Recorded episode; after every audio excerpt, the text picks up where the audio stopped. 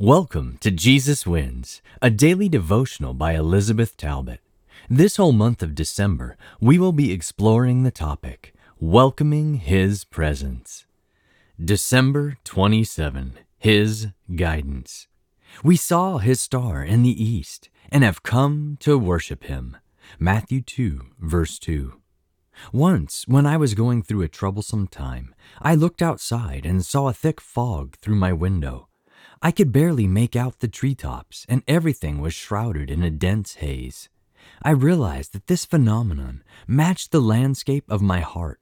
I couldn't see anything, and I didn't know where I was heading. Still, I felt God speaking to me in my heart.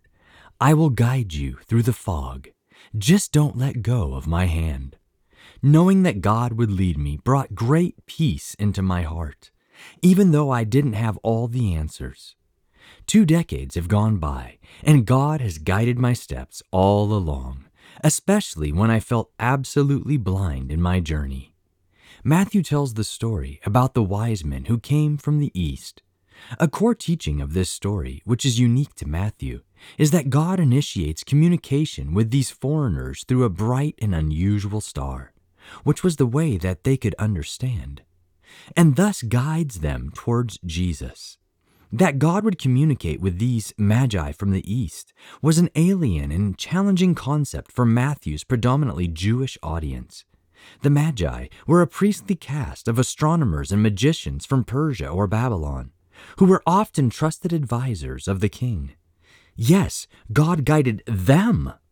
As in the times of the Old Testament, when God communicated the future through dreams to Pharaoh and Nebuchadnezzar, king of Babylon, God continues to communicate with all who would heed his voice, and God desires to guide us to a deeper revelation of Jesus. He is the greatest expert in communication and guidance. He knows how to reveal his path to all of us, no matter how spiritually and emotionally distant we may think ourselves to be. He is able to reach us as well as our children and grandchildren, friends and family. And He doesn't give up. Be assured that whenever we choose to do God's will, He will surely reveal it to us. And that is one of the most comforting thoughts we could end this year with. May this be our testimony. We saw and we came to worship Him. Today's podcast was excerpted from the book Jesus Wins, published by Pacific Press Publishing Association. If you would like to purchase your own printed copy, you can do so by calling 1 800 765 6955 or by going to AdventistBookCenter.com or Jesus101.tv.